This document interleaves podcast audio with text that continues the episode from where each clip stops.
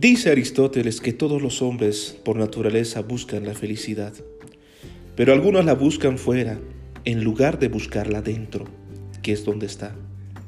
Cuenta una antigua leyenda polaca que vivía en Cracovia un rabino judío llamado Eisek, que tuvo un sueño donde se le revelaba que a la entrada del puente de Praga, que da acceso al castillo real, había enterrado un gran tesoro, y para allá se encaminó. Al llegar, el centinela no le dejó pasar. El rabino le contó su sueño, y el centinela le contestó que él también había tenido otro sueño, de que junto a la estufa de la habitación del rabino Eisek, en Cracovia, había un gran tesoro. Entonces para allá volvió el rabino, cavó junto a la estufa, y allí estaba el tesoro. Fue a buscarlo tan lejos y lo tenía dentro. Muchas veces buscamos la felicidad en cosas exteriores, y no está ahí, está dentro de nosotros, en nuestra alma. Buenos días, buenas tardes y muy buenas noches. Es un gusto saludarles en estos cursos formativos de carácter virtual y en esta ocasión desarrollaremos el tema de la alegría de vivir. Comencemos.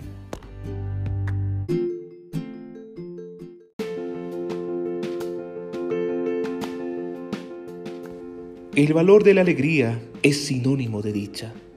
La alegría produce sensaciones de agrado, de esperanza y de estima.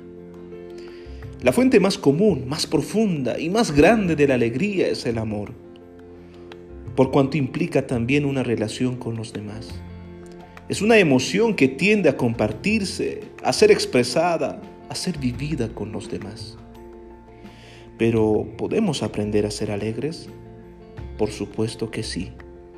El niño desde su más tierna infancia, ha de ser educado para la alegría, poniéndole en contacto directo con el equilibrio, con el orden, la fuerza y la belleza de los seres que lo rodean.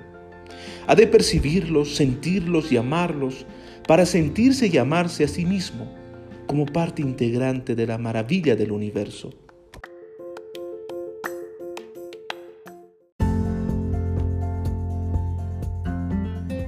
Interesante, ¿verdad? Pero ¿cómo podemos convertir la alegría en un hábito? Lastimosamente nuestra familia, la sociedad e incluso nosotros pensamos que la alegría es pasajera o circunstancial. Sin embargo, la alegría puede transformarse en nuestra manera de vivir. Esto es posible si consideramos los siguientes aspectos, por ejemplo. Eleva tu autoestima. Siéntete importante y necesario en tu familia, en la escuela, en el grupo de trabajo. Lleva una vida ordenada y sencilla, disfrutando de las cosas pequeñas y cotidianas que están al alcance de cualquiera. Piensa siempre en positivo. No permitas que ingresen a tu mente pensamientos derrotistas y actitudes deprimentes. No te conformes con sentirte alegre dentro de ti. Haz que aflore al exterior y contagie a quienes te rodean con palabras, actitudes, gestos, que les arrastren a compartir tu propia alegría.